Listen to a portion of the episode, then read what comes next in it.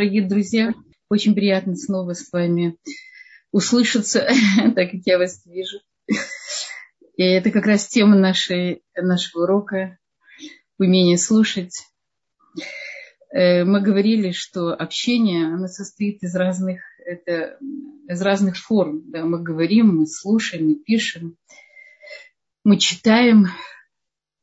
Умение слушать – это самый такой важный и, можно сказать, сложный навык.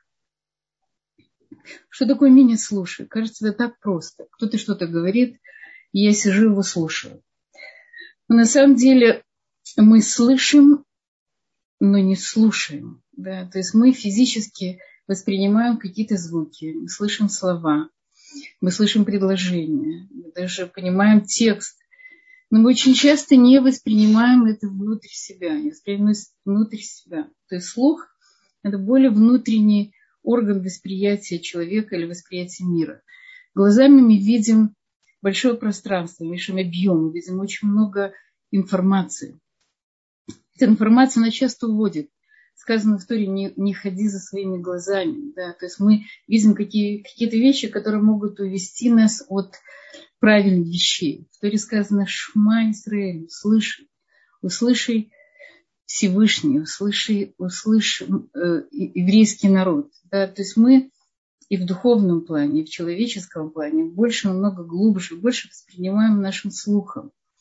Говорят, что один рот и два уха. То есть мы должны в два раза больше говорить, два раза больше слушать, чем говорить. И происходит все наоборот.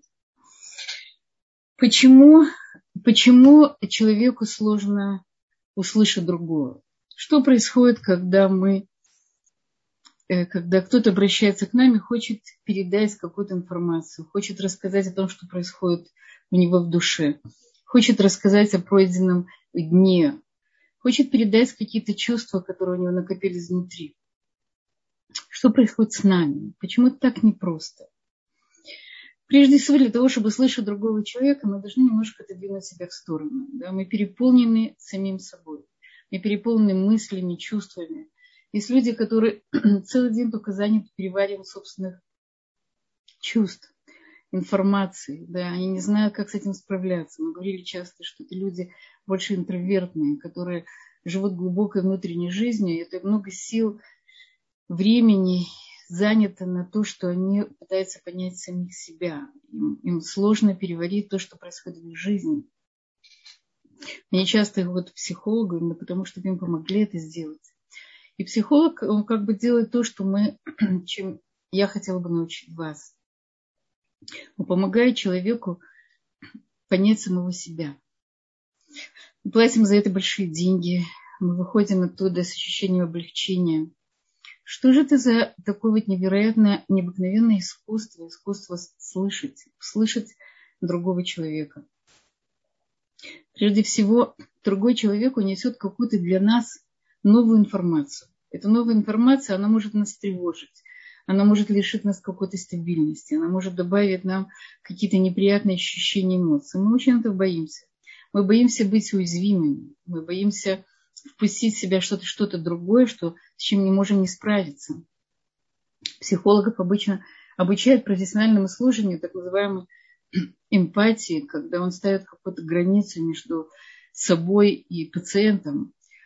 Он дает ему ощущение, что он с ним, но при этом он не, э, он не отождествляет себя с ним. Да, он, у него есть возможность помочь ему, будучи на определенном расстоянии.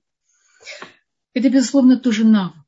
То есть то, чему я хочу вам, с вами поделиться, это, безусловно, вещь, которую надо учиться. Есть люди, которые рождаются с какой-то своей способностью концентрации, своей способностью э, слушать. Есть люди, которые не очень любят говорить. Их, наверное, меньше, чем те, которые да, любят говорить. Но есть люди, которым, может быть, э, интересно услышать кого-то другого. Может быть, они хотят понять, э, хотят понять, получить больше какой-то информации о мире. Им интересно узнать что-то новое или узнать что-то новое о самом человеке, с которым они встретились. Да, мы говорили, что мы живем в большом мире самых разнообразных индивидуальностей. каждый из нас несет какой-то свой особый уникальный мир. И для того, чтобы познакомиться с особым уникальным миром, нам нужно немножко открыть свои уши, открыть свое сердце. То есть открыть свои уши это недостаточно, потому что мы говорили, что можно слышать и не услышать. Значит, прежде всего, нам мешает это занятость нами самим собой, наш личный, нормальный человеческий эгоизм. Второе, что мешает, что мешает нам, это иногда у нас есть даже какая-то э, антипатия или противостояние чужому мнению. Мы боимся, что кто-то сдвинет, сдвинет нас с нашей точки мировоззрения, взгляда на жизнь, каких-то, какой-то идеологии, каких-то своих привычек. И поэтому пускать другого человека свое мнение, свой мир нам кажется очень небезопасным. И мы очень сопротивляемся. Мы сопротивляемся услышать еще какое-то мнение. Мы считаем, что это угрожает нам. Если я человек, который сформирован, стою на ногах, и мне интересно мнение другого человека, то я не думаю, что оно может меня испортить, оно может мне навредить. Мы, безусловно, с точки зрения иудаизма мы говорим, что мы не должны заходить в церковь, не должны читать чужие Э, наше мировоззрение книги, это защита нашего собственного мировоззрения, но есть вещи, которые безопасны, безобидны, и которые расширят, безусловно, наш взгляд на мир. Это мир другого человека. Особенно это, если этот другой человек пришел с какой-то болью.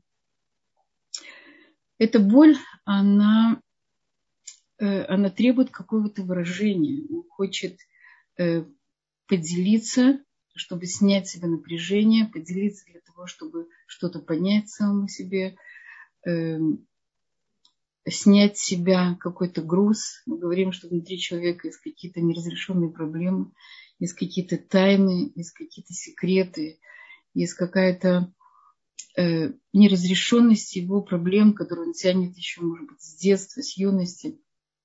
Безусловно, когда эта тяжесть очень велика, ему лучше обратиться к профессиональным слушателям, то есть тем самым психологам, которые могут это делать профессионально и привести человеку к какому-то глубинному разрешению его проблем. Но очень часто в реальной жизни мы встречаемся просто с обычными людьми, которым, которым очень важно рассказать, что же э, происходит с ними в реальной жизни. Э, первая вещь, которая нам мешает, мы э, у нас плохая концентрация. Знаете, эта концентрация, э, такое модное слово в наше время, она действительно очень э, плохая концентрация понятия рассеянного внимания, она стала актуальной в наше время. Я думаю, что во многом из-за огромного количества информации. То человек воспринимает в, в течение дня такое количество разной информации от средств, масс, от средств массовой информации, от людей, которые окружают, от слухов. От... Он видит, он слышит, он, он подключен к каким-то средствам, у него телефон, у него бесконечное общение, бесконечные какие-то знания, да, очень много знаний в мире, которые мы хотим знать и получить. Человек очень перегружен, он переключает свое, свое внимание все время с одной темы на другую. Если он подключен к виртуальной жизни, то виртуальная жизнь, она рассчитана на постоянные раздражители. Она раздражает человека через его органы чувств. Она дает ему какие-то очень сильные впечатления.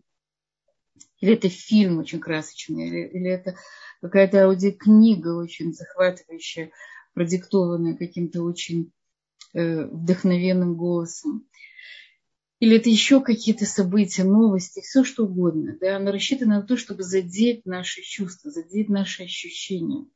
И если мы воспринимаем какой-то, слушаем какой-то урок, и смотрим какой-то не такой, э, не такой возбуждающий наши ощущения, чувства фильм или какую-то какую еще информацию, то мы теряем концентрацию. Я когда давала урок для девочек, которые приехали с Украины, я понимала, что максимум внимания, которое я могу держать, это 10-15 минут. И мне было очень обидно, я не очень понимала, что надо сделать для того, чтобы они меня услышали. Я должна станцевать, спеть, я должна сыграть какую-то роль. И это было как-то очень, мне было очень непросто. Девочки были подключены все время к, к телефонам, да, то есть рука все время лежала на, на телефоне, в какой-то момент включить и быть снова подключенной к этому большому миру. Передать э, какую-то глубинную информацию э, таким людям очень сложно, потому что им нужно все время их поддерживать в этом возбуждении, их чувства или ощущения. Они немножко в каком-то плане испорченные современные медиа. Это, я думаю, одна из основных главных проблем концентрации сегодняшнего мира. У детей это, это питание, тоже большое количество информации. Да, много в мире сказано, что в конце дней будет очень плохая концентрация. Слышал Равбойра. Это то, что происходит в наше время, поэтому так, так сложно, сложно сконцентрироваться на словах и мыслях другого человека. Кроме того, мы мыслим в четыре раза быстрее, чем говорим. И поэтому, когда другой человек разговаривает с нами, нас, наш мозг, он скучает, он пустует, там нет никаких мыслей. Если мы сосредотачиваемся на его словах, то мы очень быстро отвлекаемся. Это тоже очень важная причина, почему нам очень сложно слышать другого человека. Кроме того, это невероятный ритм жизни, у нас нет времени, мы все время бежим, да, мы хотим быстро получить какую-то информацию, побежать дальше и реализовать на уровне действия то, что мы узнали, увидели. Увидеть и победить, да, победить этот огромный, большой, бегущий мир. Поэтому наше время стало так актуально понятие качественного времени. Да, много говорят о воспитании детей, что не так важно количество времени, сколько ты проводишь с ребенком, а его качество. Ты в эти 10-15 минут – ты можешь быть максимально с ним, да, ты только с ним, ты слушаешь его, ты пытаешься понять его переживания, ты разделяешь его мысли.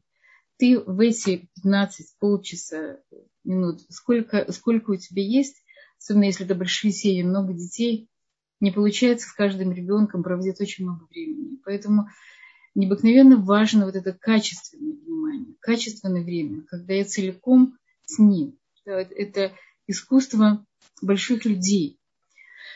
Знаю Рав Зильбера, его все считали, я много привожу его, потому что это был как бы человек, с которым очень много сталкивалась в жизни. Я всегда поражалась его умению разговаривать с другими людьми. Вокруг него было огромное количество людей. К нему приходил в дом, в, одно, в одном углу сидела пара, которая приходила, чтобы им помочь Шалумбайт в семейных отношениях. В другом углу сидела пара, которая помогала чтобы он помог им развестись. В следующем углу были, приходил э, мама с ребенком, чтобы договориться о брите. В, в каком-то другом месте ждали люди для того, чтобы задать логический вопрос. Каким-то образом этот человек умудрялся каждому дать то, что ему необходимо. Он каждому давал 10-15 минут, не знаю, может больше, может меньше, его качественного времени, когда он был максимально только с ним. Он отключал телефоны, он включал какие-то средства еще. Тогда не было, конечно, наверняка у него не было какой-то развитой медиа, но он, он был целиком с тем человеком, который пришел к нему за помощью. Он открывал свое сердце, он хотел, он был заинтересован в том, чтобы этому человеку стало лучше. То есть, прежде всего, безусловно, умение слушать во многом связано с нашими качествами человечества. Насколько я готова впустить в свой мир другого человека. Это может быть правильно для меня, потому что мой мир становится шире богаче. Это, безусловно, правильно для него, потому что я ему в каком-то плане даю тот самый психологический кислород. Я помогаю ему дышать, помогаю ему выдохнуть какую-то свою проблему, помочь, может быть, решить ее вместе с ним. Я помогаю выдохнуть какую-то свою боль. Я помогаю выдохнуть ему, может быть, какую-то даже свою радость, которой ему хочется поделиться. Как же это делается? Как же это, а как освоить вот это вот, э, казалось бы, простое, на самом деле такое сложное искусство слушать, слышать другого человека. То есть прежде всего э, мы говорили с вами, что когда я хочу быть максимально с человеком, должна отключить телефон, должна отключить э, компьютер, должна Э, как бы, я знаю, иногда там вешают табличку на дверь, просто просьба не беспокоить. Мы, э, когда-то мой муж был воспитателем а в Вишиве, меня висела Урсамех. Да, висела табличка на всех языках. Don't disturb, Лоля Фрия, не, не, не беспокоит, потому что, потому что иначе э, невозможно было поставить границы. К нам все время приходили молодые ребята, которые, которые как бы э, просили какой-то помощи или внимания, но мы должны были поставить какие-то границы. Мы ставили такие, э, такие таблички, да, не сейчас, а в какое-то время, с какие-то часы. И поэтому, если у вас рядом с подругой или рядом с, с каким-то человеком, который, который очень хочет, я знаю, поплакаться, да, или хочет просто рассказать, я говорю не, о людях, не, не только о людях, которые, безусловно, работают с людьми, не только о каких-то рабаним или рабаниют. Я говорю о нас, простых людях. У каждого есть подруги, друзья, есть дети, мужья, матери, сестры. Да? Мы окружены большим количеством людей, которые нуждаются в этом озом кашевет, в этом э, ухо, которое слышит. Как, как сделать наше ухо, сделать мое ухо тем, которое, которое слышит. Ведь прежде всего отключить э, какие-то помехи. Да, второе, значит, сесть напротив человека. Мы говорили, что очень важен зрительный контакт. Зрительный контакт – это возможность соединиться на уровне душ, на уровне какого-то глубинного понимания, потому что глаза – это максимальный контакт с человеком. Мы говорили, что э, есть люди, которым тяжело смотреть в глаза. Это люди или они стесняются, или они боятся какого-то насилия. В каком-то из уроков я говорила, что можно держать взгляд, это тоже форма насилия. Но держать взгляд очень спокойно, очень нормально, очень доброжелательно. Очень важно быть открытыми, доброжелательными к другому человеку хотеть быть с ним в этот момент. Если я не могу его выслушать сейчас, или я занят, или занят чем-то другим, сказать ему откровенно, давай не сейчас, давай мы договоримся о определенном времени. Не притворяйтесь, что вы человек, он все равно это почувствует. Он почувствует и очень обидится. Если мы хотим выслушать другого человека, мы должны с ним быть на сто процентов. На сто процентов во всем, что он говорит. Это главное условие правильного слушания. Мы говорим, что есть слушание активное, есть пассивное. Пассивное – это когда мы как бы вообще не участвуем, мы слушаем, мы можем поддакиваем, поддакиваем головой, мы показываем каким-то каким языком тела, но мы не говорим, не слушаем человека. Это часто бывает, когда э, человек приходит э, переполненный какими-то очень бурными эмоциями, стрессовыми, стрессовым состоянием когда ему нужно только, чтобы его выслушали. И тогда мы, мы просто с ним, просто с ним в этот момент. Да? Он говорит, он говорит, он говорит, он говорит. Слова, они выражают информацию, они выражают, безусловно, эмоции. Но эмоции есть энергия. Мы передаем э, человек, который говорит, он выражает, он как бы выдыхает эту энергию эмоций. Ему становится легче, потому что она у него, у нее есть выход. Ну, у этой энергии эмоций есть какая-то, какое-то время. Если я его перебиваю, то я, он теряет абсолютно эту нить. Он, он не только теряет нить мысли, он теряет вот этот вот, вот этот выдох своей эмоции. Он как бы, мы его пересекаем в какой-то момент. Поэтому ему нужно дать возможность просто выговориться. Мне часто есть такой человек, который я говорю, просто послушаю. Я говорю, говорю, говорю. У меня дети иногда просто говорят, говорят. Мои ученицы, да, иногда просто человек приходит, будь рядом со мной, дай мне сказать. Когда я скажу, тогда будешь говорить ты, ты сможешь, ты, может быть, дать мне совет, может быть, ты сможешь мне объяснить, что со мной происходит, но дай мне выговориться. И это то, что мы называем э, пассивное слушание, потому что от нас ничего не требуется, не требуется никаких слов. Но минимально или даже максимально, это может быть, я понимаю, его головы. Это бывает, когда человек очень, очень сильные эмоции. Бывает, когда человек хочет просто рассказать, и я его слушаю. Да, там даже нет каких-то эмоций, но я физически должна быть рядом с ним. Есть Э, активное общение, рефлексивное. Это общение, которое связано с тем, что я не просто слушаю человека, а я помогаю ему говорить. Я помогаю ему выразить то, что он хочет сказать. Как это происходит? Прежде всего, э, я его слушаю. Потом я, э, я ему даю такое зеркальное отражение того, что он сказал. Я пытаюсь, во-первых, сама понять для самой себя, правильно ли я его поняла. А во-вторых, передать ему, правильно ли он выразил себя. То есть мы э, говорили уже на каких-то уроках, что человек очень-очень субъективен. Он не видит себя со стороны. Он видит, он слышит и видит себя совершенно иначе, чем как видят и слышат его другие люди. Он во многом себя не знает и не понимает. Когда он выражает себя и получает зеркальное отражение себя в другом человеке, он начинает видеть и понимать себя лучше и больше. Этот человек как бы пытается разъяснить для самого себя и для него же, что же он сказал. Ну, например, меня очень беспокоит э, поведение моей дочери. Это дочка, моя дочка в переходном возрасте.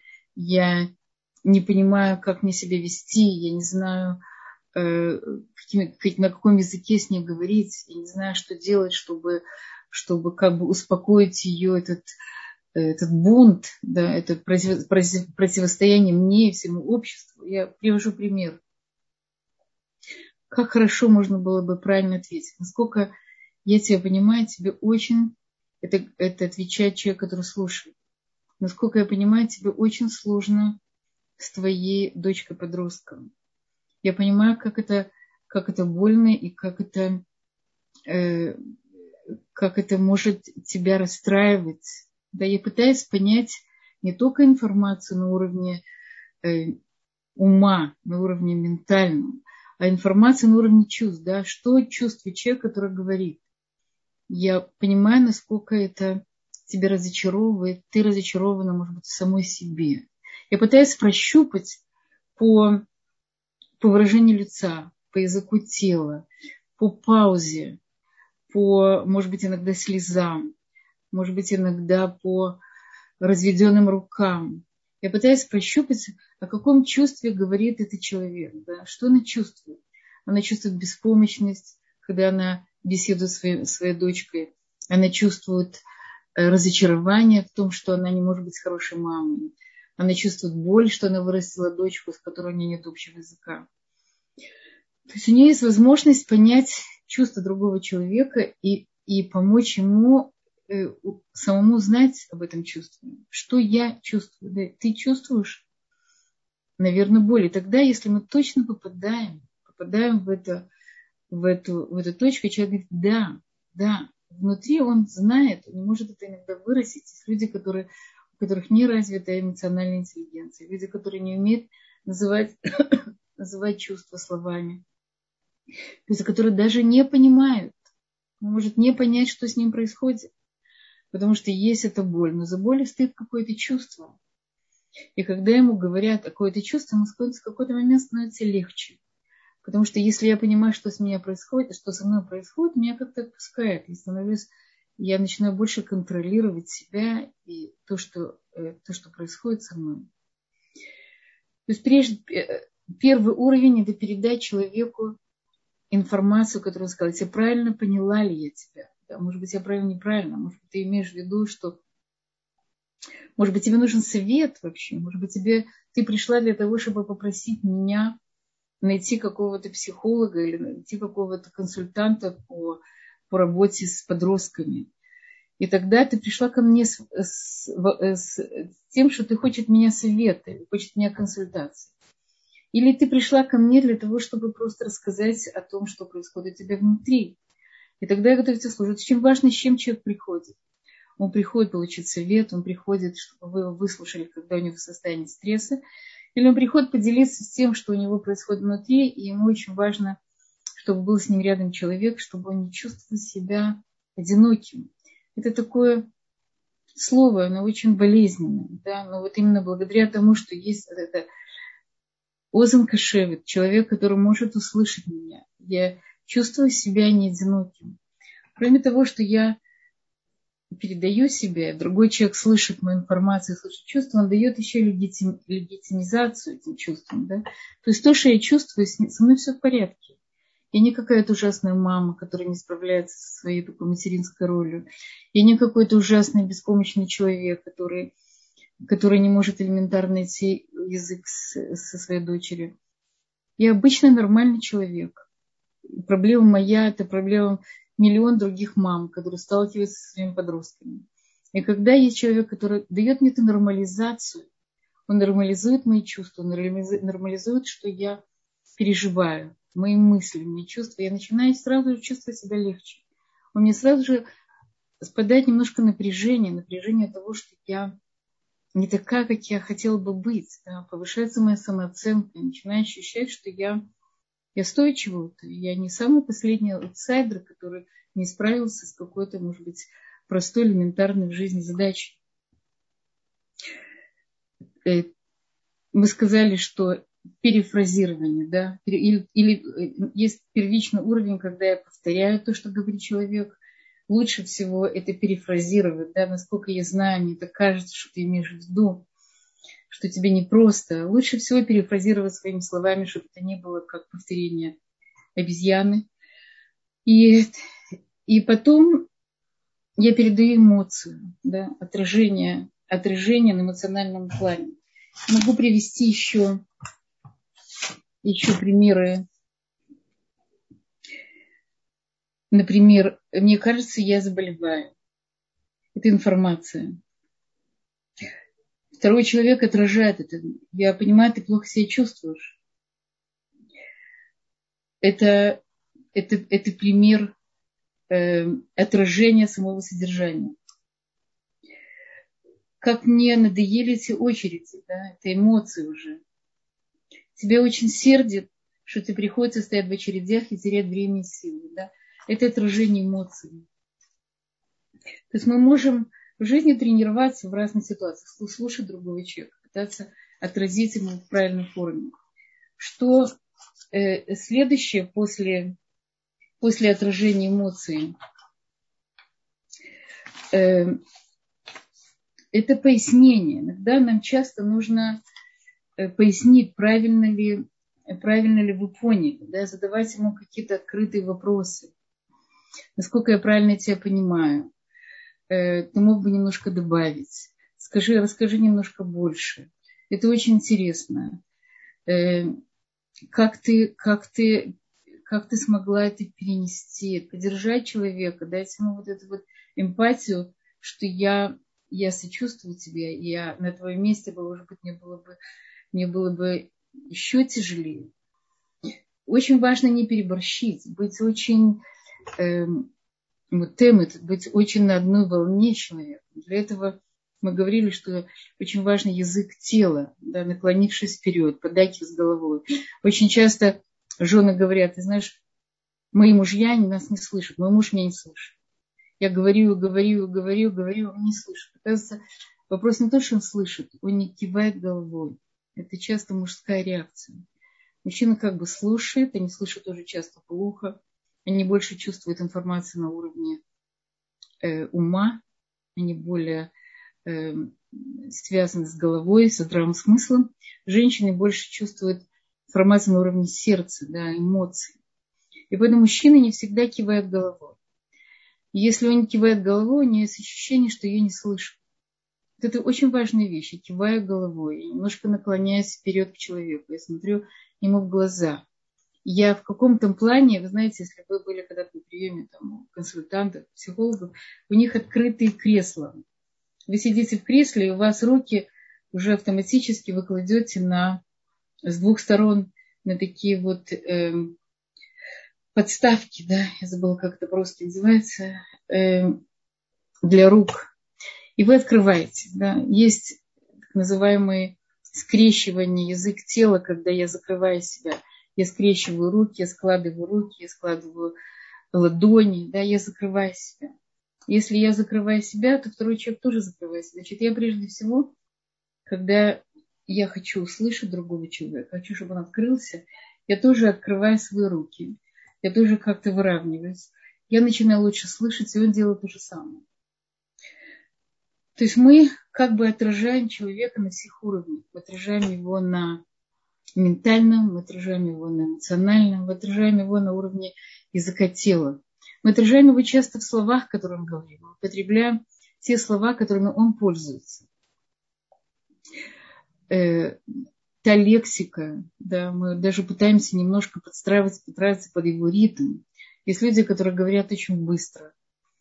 Мы можем подстроиться немножко под их ритм. Люди, которые говорят очень медленно.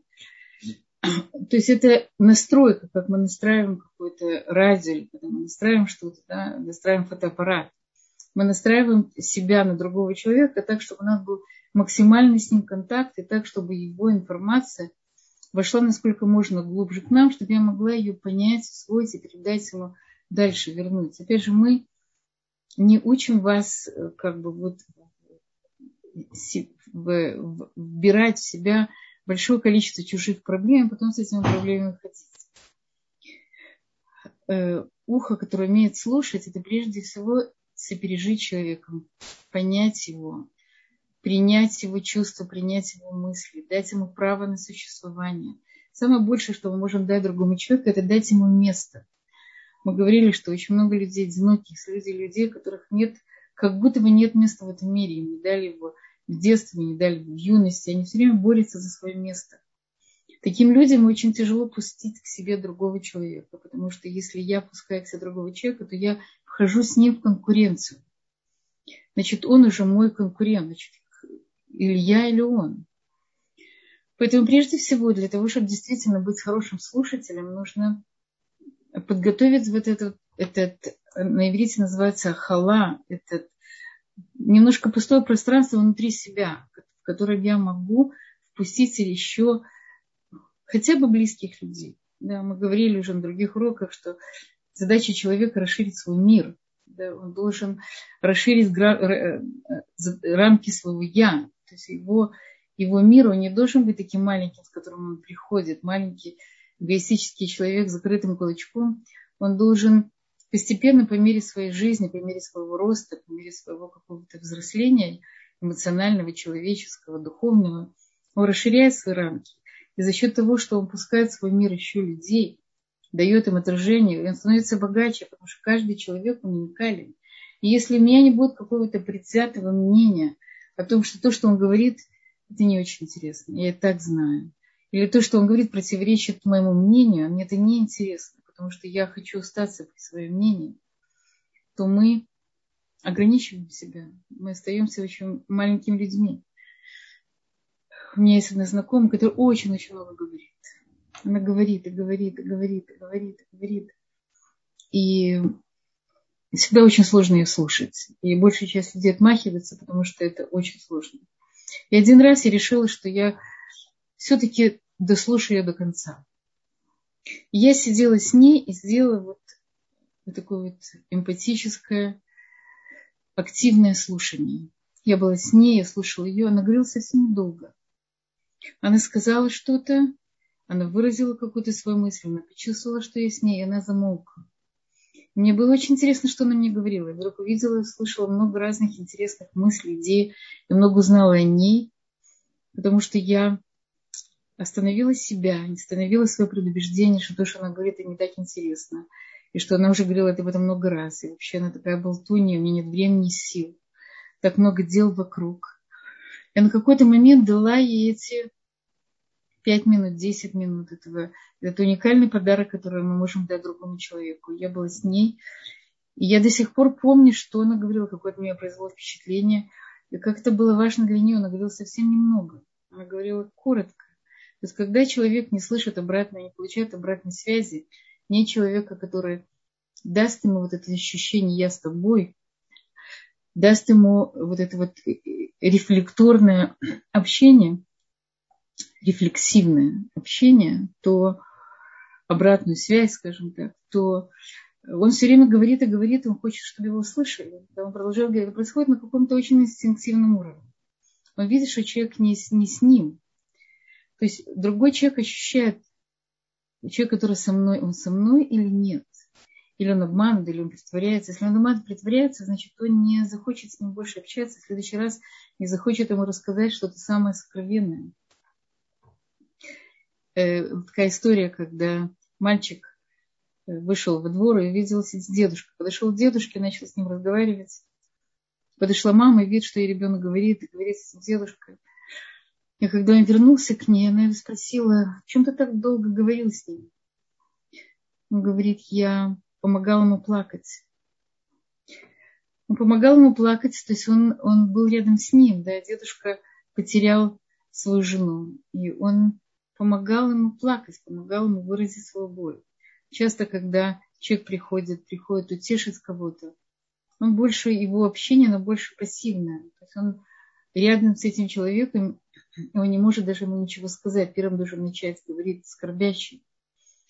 И тогда он дает ему просто место, он его слушает, рассказывает о своей потере, о человеке, которого он потерял. И это очень важный момент для человека, который скорбит, и это очень важный момент для, э, для, для души человека, о ком скорбят. Потому что это воспоминания его, это какие-то э, какие суды наверха, наверху в духовных мирах, они слабеют, когда люди хорошо говорят о другом. А человек, который скорбит, он получает возможность высказать то, что происходит с ним. То есть мы даем в какой-то момент человека, с которым мы рядом, мы слышим его, мы даем ему жизнь, мы даем ему вот эту возможность э, вздохнуть полной грудью, выразить то, что наболело, то, что сложно, то, что непонятно, получить легитимацию, легитимацию положить, получить обратную связь на уровне чувств, на уровне информации, понять лучше самого себя, понять лучше человека, который, который говорит, дать ему, э, дать ему свое сердце хотя бы немножко, хотя бы чуть-чуть. Это наше сердце, оно не такое, оно не такое маленькое. Да? У нас есть большие возможности для его расширения. Сердце, оно не физическое, оно, можно сказать, даже духовная, эмоциональная.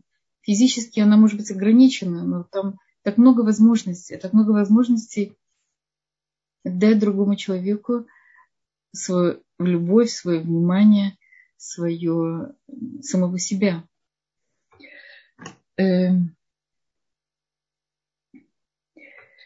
Очень важно прежде всего не судить, да, быть терпеливым. Мы говорим часто, что близкие люди наши – ребенок приходит со школы и говорит, папа его спрашивает, ну как дела? Хорошо. А что нового школе? Ничего интересного. А что с твоими друзьями? Как обычно. А потом мы слышим, наш ребенок там по телефону, рукой с своими подружками, с друзьями, часами разговаривает. Надо взгляд с нами, ему нечем говорить. Как это происходит? Прежде всего, когда ребенок в какой-то момент хочет открыть свое сердце, мы говорим, ну, конечно, я же тебе говорила. Я же тебя предупреждала у нас поднимается очень сильный страх. Страх за ребенка. И мы забываем, что прежде всего ребенку нужно, его поняли. Это самое главное. Если мы будем его понимать, значит, он вырастет полноценным человеком. Когда-то, когда учила э, психологию, там был такой вопрос, который задала, задала наш учитель, психолог. Он говорит, скажите, когда вам было плохо, у вас было кому прийти, вам было кому-то кому рассказать о вашем плохом? И были такие, которые в нашей группе, которые говорили, нет, не было. Я должен был сам справиться. Потому что если я приходила к родителям, родитель меня не понимал. Или родителей не было. Или была бабушка, которая была больная, которая не могла понять. То есть, когда есть человек, который могу прийти и рассказать, что со мной происходит, я уже не один. То есть, очень важно не прерывать. Не прерывать во время беседы. Дать человеку высказать то, что он хочет сказать. И прежде всего мы говорили, что если мы прерываем, теряется и нить интеллектуальная, и нить эмоциональная. Да, человек перестает уже, его отвлекает это, и он уже не там. И в какой-то момент все, что он хотел сказать и передать, и понять, оно остается внутри него. Не, э, мы сказали, не судить, не относиться предвзято, не включать свою критику. Да, э, критика нужна только тогда, когда мы должны решить какие-то деловые вопросы, касаются нас и нам нужно критически отнести, отнестись к какому-то деловому предложению. Но когда человек пришел для того, чтобы поделиться с тем, что происходит с ним, не критиковать его, потому что он тут же закроется. Эм. Остановить, э, говорили, не стремитесь, очень важная вещь. Есть такой вот а у меня, синдром а у меня. То есть мы часто слышим другого и ловим быстренько паузу, где я могу вставить а у меня. Вот это а у меня, она не очень волнует человека, с которым хочет, чтобы мы выслушали. Если у нас идет такой непринужденный диалог, беседы, он рассказывает о себе, вы говорите о себе, это да. Но когда мы хотим выслушать другого человека, мы вставляем «а у меня», это мы тоже переключаем это внимание с него на себя. Я тоже выхожу на сцену и начинаю рассказывать, что произошло у меня в жизни. И на самом деле большая часть из нас так делает. Это нам нужен другой человек только как трамплин для того, чтобы подняться на, на сцену, рассказать, что произошло у меня. И мы очень нетерпеливы, пока человек даст нам место. Когда я могу рассказать, а что же происходит у меня? Нам намного легче говорить о себе, чем услышать, что говорит другой человек. Эм...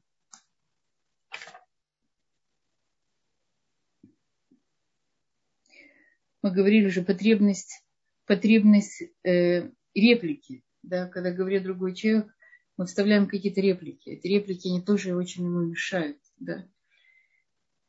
Э, опять же, как у меня, а у меня, а я бы, я здесь. Или просто какой-то личный очень ответ. Да. Он, э, человек, который хочет бы выслушали, он хочет сцену, он хочет быть на ней один. А после того, как он выскажется, его выслушает, он тогда может давать ему свет. Только тогда он будет открыт получить какой-то другой взгляд, получить свет. Потому что пока он переполнен э, собой, он не готов ничего слушать. Поэтому, если мы хотим воспитать ребенка или сказать ему какую-то правильную информацию, мы прежде всего должны сначала выслушать.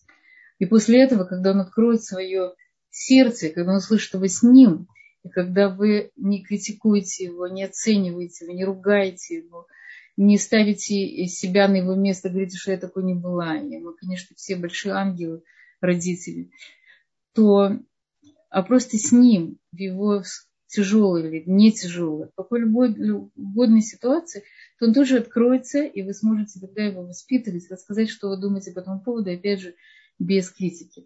У нас мало времени. Если у вас есть вопросы, пожалуйста, я была бы рада ответить. Я думаю, что эта тема актуальна для всех вас. Я была бы рада ответить на ваш вопрос. Пока вопросов еще не поступало у нас, я вижу, но у нас немножко задерживается Рик Гагделевич, поэтому у нас немножко есть время. Если у вас есть какая-то информация, которую да, вы не да, успели сказать, конечно. можно. Да, да. Мы говорили, не стремитесь, не стремитесь стать полезными. То есть нам очень хочется, я знаю, в каждом из нас или в некоторых у нас есть такой вот спасатель, да, спасатель, человек, который любит, чтобы его жизнь была очень значимое, существенное, ему хочет спасать. Вот я дам совет, я спасу этого человека. Вот я ему расскажу, как делать, он это сделает, и вот точно ему станет хорошо. И если этот человек не делает, нам очень странно. Но я же ему сказала, но почему он меня не послушает?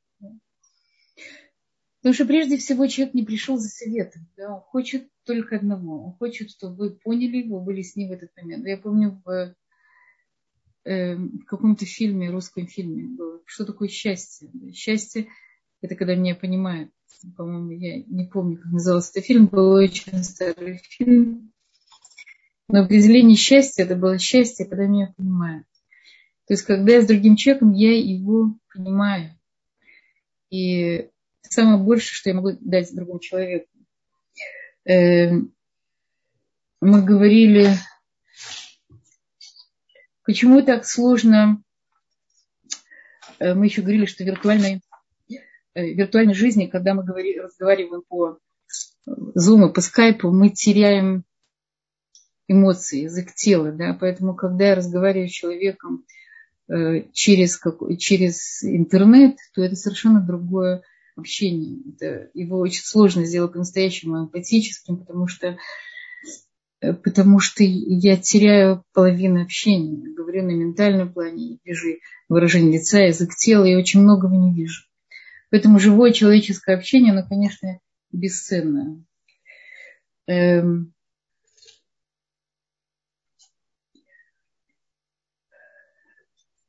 Например, такая, так, такой диалог. Ну все, папа, надоело мне. Кому нужна эта школа? папа ему его как бы возвращает. Ты больше не хочешь ходить в школу. Не, не, мы как бы делаем отражение не в форме вопросов, в повествовательной форме. Ты больше не хочешь ходить в школу, ты ощущаешь глубокое разочарование за школой. Значит, это передача на уровне информационном, а потом на уровне эм, эмоциональном. Я хочу вам дать э, некоторые упражнения, эм, чтобы вы потренировались. Например, такая фраза. Не желаю больше ехать на шаббат к своим родителям. Да, такая фраза жены своего мужа. Как вы думаете, как можно было бы ответить, э, как можно было бы отразить? Я понимаю, что тебе очень непросто ехать на шаббат к моим родителям. Я, э, я чувствую, что, что, э, что ты входишь, что ты стесняешься моей мамы, например, да, какое-то чувство я передаю. Я понимаю, как это непросто. Я понимаю, как я, я, я думаю, я понимаю, я думаю, я чувствую. Да? То есть я говорю с позиции я. Когда человек говорит, не желая больше ехать в шаббат моим родителям, тут же начинается. Ну, конечно, что тебе сделала моя мама? Да? И почему ты такая неблагодарная? Тут в этот момент мы можем не ответить, да, не надо отвечать человеку, надо отразить ему. Попросил сегодня шефа выдать зарплату раньше, а он только посмеялся. Я понимаю, как тебе больно, что вместо того, чтобы он понял, что у нас нет денег, он только посмеялся, да, и он не выдал тебе зарплату. Кошмар, у нас в банке огромный минус. Это ужасно тяжело. Я понимаю, у нас нет денег. Это очень-очень тяжелое переживание, когда огромный минус. Опять же, это на каком-то очень нет реального человека, которого я вижу, слышу. Это какие-то примеры. Могу... Я-то думала, что ты купишь сегодня продукты на шаббат. А, многоточие. Уложи сегодня детей пораньше, хочется отдохнуть. То есть можно много взять много-много разных фраз, сделать им отражение. Да? Вы можете отразить, э, вы можете тренироваться. Это очень хорошая вещь, тренироваться в слушании друг друга. Просто научиться слушать больше, слушать, слышать другого человека. Важно, э, внутри у нас все время есть диалог. Да, мы все время разговариваем сами с собой. Когда я слышу другого человека, очень важно остановить немножко этот диалог. Потому что этот диалог мешает мне быть с другим человеком. Молчание – это очень важная вещь. Пауза. Пауза дает человеку возможность продумать, собраться и сказать. Да, нам не нужно все время заполнять паузу.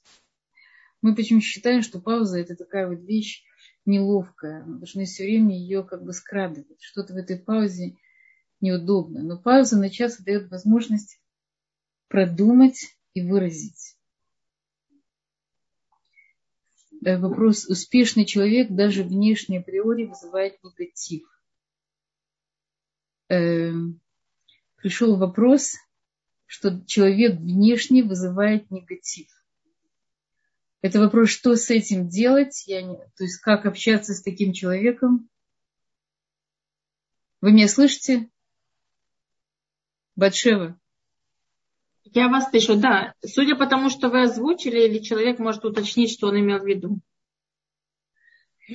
Как общаться с человеком, если он внешне просто плохо поняла вопрос? Как общаться если с человеком? Если он вызывает негатив.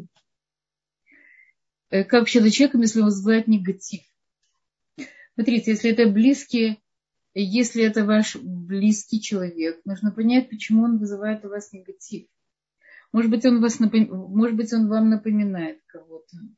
Может быть, его манера напоминает вам саму себя, с тем, чем вы боремся в самой себе. Может быть, он ест как-то неаккуратно, это то, с чем вы боретесь, вас это раздражает. Мы говорим, что, что нам, нас обычно раздражает то, что есть в нас, или то, что как-то не переработано. Подумайте, что, опять же, если это человек чужой, и вы как бы не обязаны быть с ним в контакте, то вы можете пройти мимо. Но если человек близкий, и Всевышний вас с ним столкнул напрямую, что у вас было какое-то какое-то с ним взаимодействие, то, наверное, надо понять, от чего у вас такая антипатия. Что вам в нем мешает? Я думаю, что это вопрос к самой себе.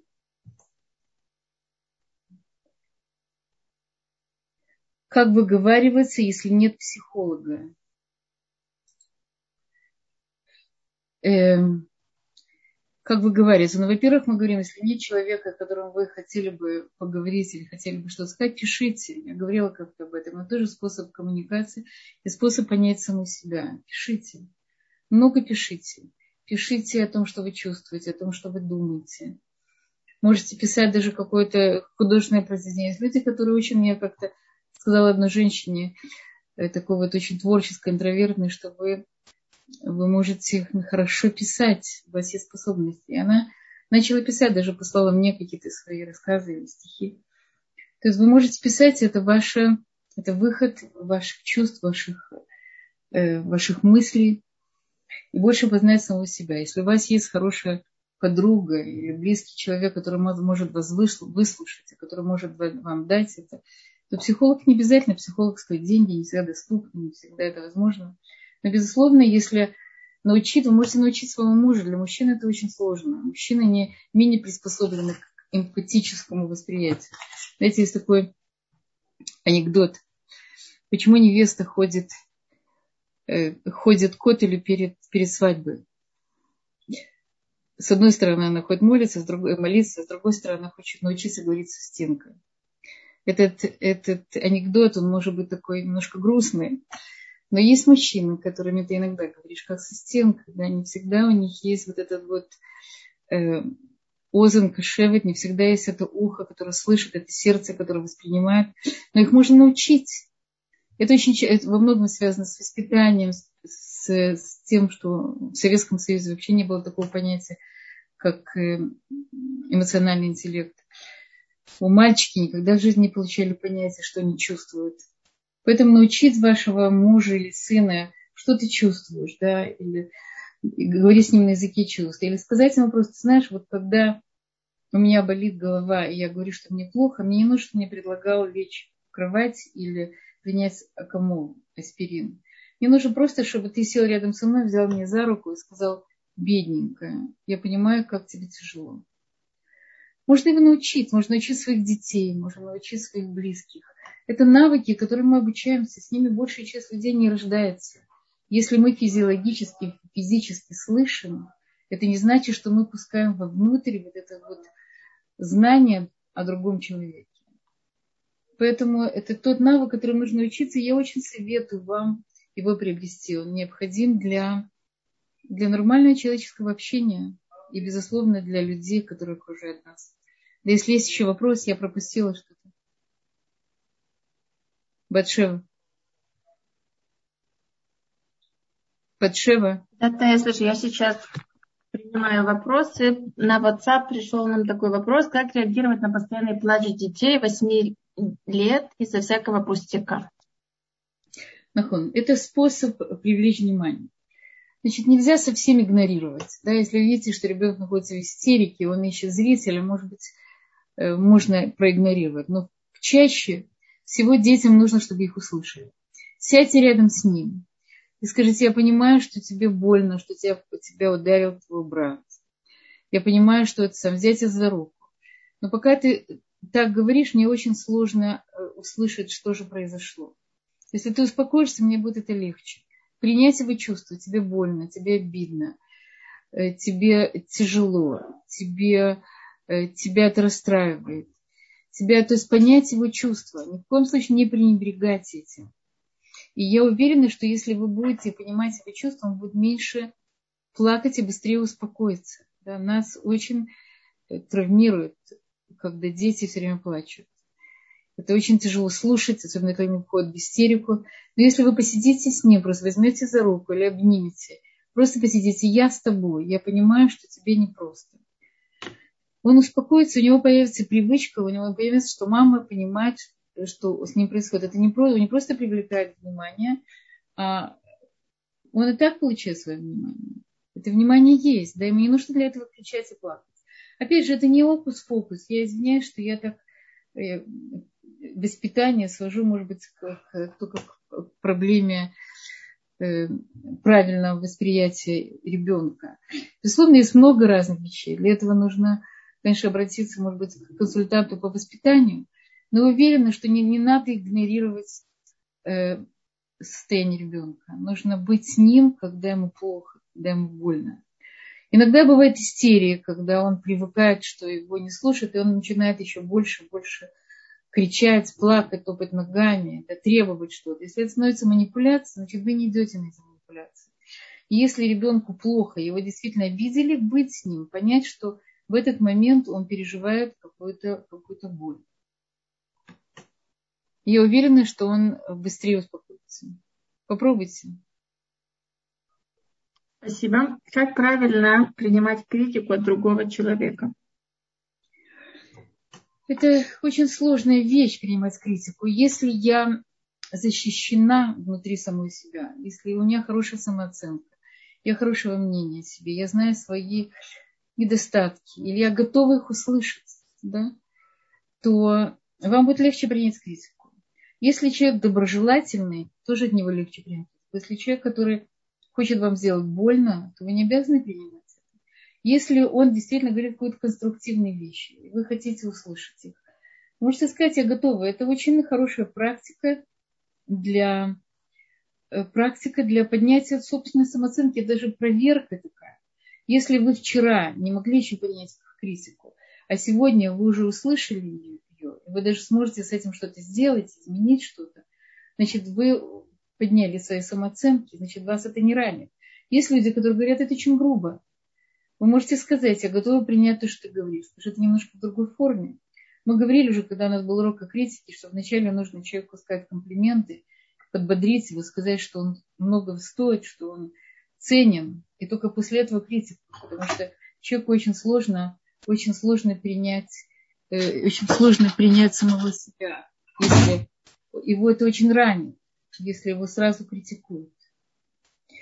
Поэтому, э, поэтому очень, э, э, для того, чтобы принять, для того, чтобы принять критику, во-первых, можете поправить человека, сказать, я готова тебя услышать, только скажи это в другой форме или более конструктивной, не обижай меня, потому что когда ты меня обижаешь, я перестаю тебя слышать.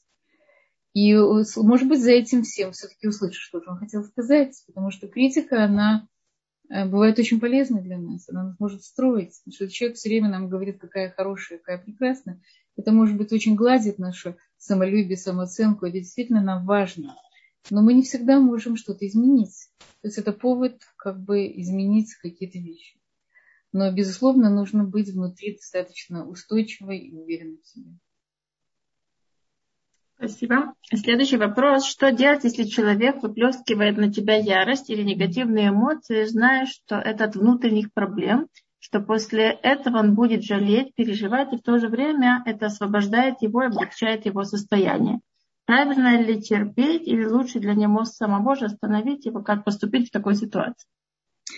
Смотрите, это бывает достаточно часто. Мы говорили на каком-то из уроков, что когда человек приходит Э, муж часто приходит очень уставший, раздраженный э, с работы, с учебы, где-то наступили ему на мозоль, где-то не доплатили, где-то у него не получилась учеба. И если у него не переработано, вот как мы говорили, эмоциональный интеллект, он не знает, как сказать своими чувствами, и он зашел домой и видел гору грязной посуды, то, безусловно, он сорвется на своей жене. Э, если у вас есть силы, и вы можете, и вы понимаете, что он не против вас, а просто ему это очень тяжело. И сейчас некого, не на кого выплеснуть, и вы готовы это принять, то да, если нет, говорите, я не готова, я не готова, я не в состоянии выслушать, потому что я сама неспокойна. Но если вы знаете, что этот человек просто ему сейчас плохо, и через пять минут он выскажет и успокоится, извинится, то когда он успокоится, скажите ему, ты знаешь, мне очень сложно быть э, мусорным ящиком для тебя, потому что я не могу, когда меня, на меня сбрасывают отрицательные эмоции, я сама не всегда в хорошей форме. Но не в этот момент. В этот момент, когда видите ему плохо и тяжело, не делать ему таких замечаний. Другой момент, безусловно, правильно, чтобы человек контролировал себя. Он должен спросить, вы знаете, есть даже такая, такая лоха, закон, что вы не можете прийти к другому человеку и попла- поплакаться его жилетку, если, если вы не спросили его, готов ли он к этому. То есть мы должны спросить у другого человека, готов ли ты меня выслушать, насколько ты сейчас находишься в том состоянии, когда ты можешь меня, меня воспринять. Без этого это может быть даже насилие, эмоциональное насилие на человека. Я на него выплескиваю много всего без того, что он готов к этому, потому что он хочет это.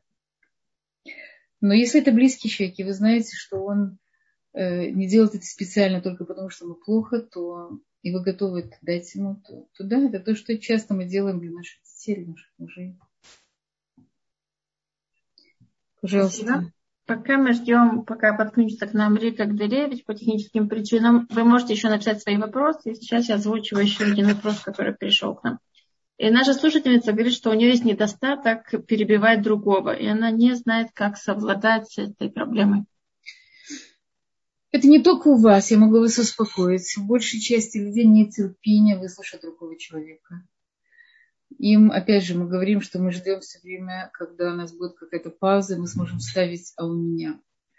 Это первое. Значит, иметь немножко терпения к другому человеку, дать возможность ему договорить фразу, до выразить какое-то чувство. Это тренировка. Тренировка. Немножко-немножко убрать чуть-чуть саму себя и свое такое нетерпение или нетерпимость. Я думаю, что это большая часть людей, могу вас успокоить, нетерпимы, нетерпеливы, нетолерантны к другим, и они э, перебивают, потому что они хотят наконец дойти до, до майса, что ты хочешь сказать, что ты хочешь передать. А человек по мере того, как он говорит, он начинает сам понимать, что же он хочет передать и что стоит за его словами. Поэтому это только тренировка. Затормозить себя немножко, да, он хочет что-то сказать, да, выпить стакан воды, сделать какую-то паузу. Это вопрос работы над какими-то своими качествами. Пожалуйста, есть, есть еще вопрос? Да, есть еще один вопрос по поводу подростков. Если подростку постоянно кажется, что его не слышат, его не понимают. Подросток находится в очень тяжелом психологическом состоянии. Очень тяжело. Ему тяжело внутри. У него гормоны, у него его раздирает его э, самооценка, как на него смотрит общество, его раздирают родители, которые с него все время что-то хотят. Нужно его понять. У ребенка поэтому у него ощущение, что его не понимают. Потому что его самого разрывает на части. Он сам себя не понимает. Поэтому часто нужно дать возможность подростку понять самого себя, сесть с ним, разобраться с ним. Не говорить ему, ты, ты еще не дорос, ты будешь такой, как я, ты поймешь. Это очень сложно, это такая очень сверхзадача для родителей. Но я думаю, что она очень благодарная. Потому что если мы даем подростка вот это ощущение его легитимности, что с ним все в порядке, то, э, то его подростковый возраст будет намного легче. Он больше, меньше будет находиться в собственном конфликте, в конфликте с самим собой. Мы должны понять, что сам ребенок находится в очень сильном конфликте с самим собой. И конфликт с нами – это только проекция во внутреннего конфликта. Поэтому больше всего это, безусловно, работа с подростками, умение слышать его, слушать его. И главное быть, быть с ним в, его, в этом его конфликте, не, не от, отгораживаться от него, не говорить, решай сам, кто ты. Да, ты мне делаешь только больно. Постараться быть с ним в этот моменте, хотя я очень понимаю, насколько это сложная задача. Я вижу, что Рика уже подключилась, но здесь буквально последний вопрос, который нам задали, мы его озвучим. Если взрослый ведет себя часто как подросток, как быть в такой ситуации? Мы говорим, что подростковый возраст начинается где-то в 11-12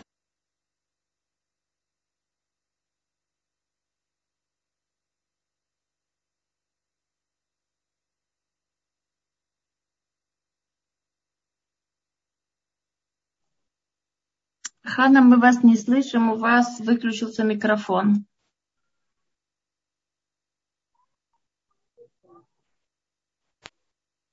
Сейчас вы слышите? Да, сейчас мы слышим.